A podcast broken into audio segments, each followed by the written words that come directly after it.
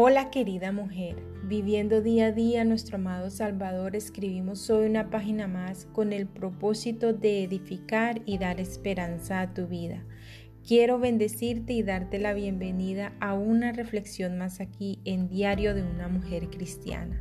Hemos llegado al final de nuestro tema La mujer bienaventurada, un carácter del otro mundo, y quiero compartir una conclusión que nos ayudará a visualizar el tema a grandes rasgos. Comencemos sabiendo quién es esa mujer bienaventurada. Es todo lo que hemos visto a lo largo de estos días.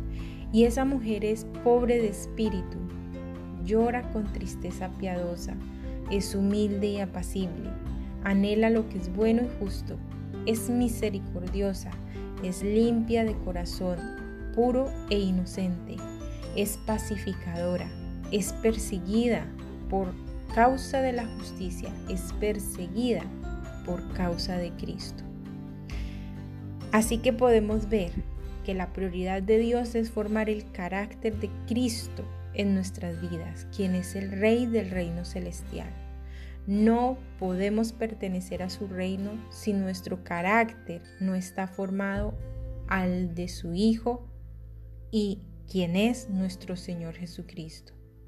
Como dijo Juan el Bautista, es necesario que Él crezca pero que yo mengüe. Así como para Juan era necesario, para nosotras también lo es. También podemos concluir que todo sufrimiento en esta vida tendrá una eterna recompensa que proviene de la mano de Dios.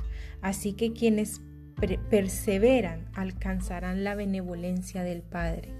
Sin embargo, no todo es dolor y sufrimiento en esta tierra, porque el Señor nos ha capacitado a través del Espíritu Santo para vivir con gozo a través de las persecuciones y las diferentes pruebas que nos depara la vida, además de las bendiciones que Él nos da día a día.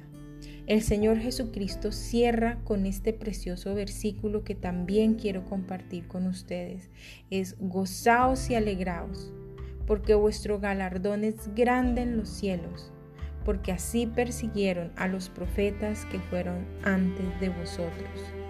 Así que, querida amiga, nuestra meta, aparte de ser esa mujer virtuosa que Dios nos llama, es ser una mujer bienaventurada es ser una ciudadana, una verdadera representante de ese reino mientras estemos como peregrinas aquí en la tierra.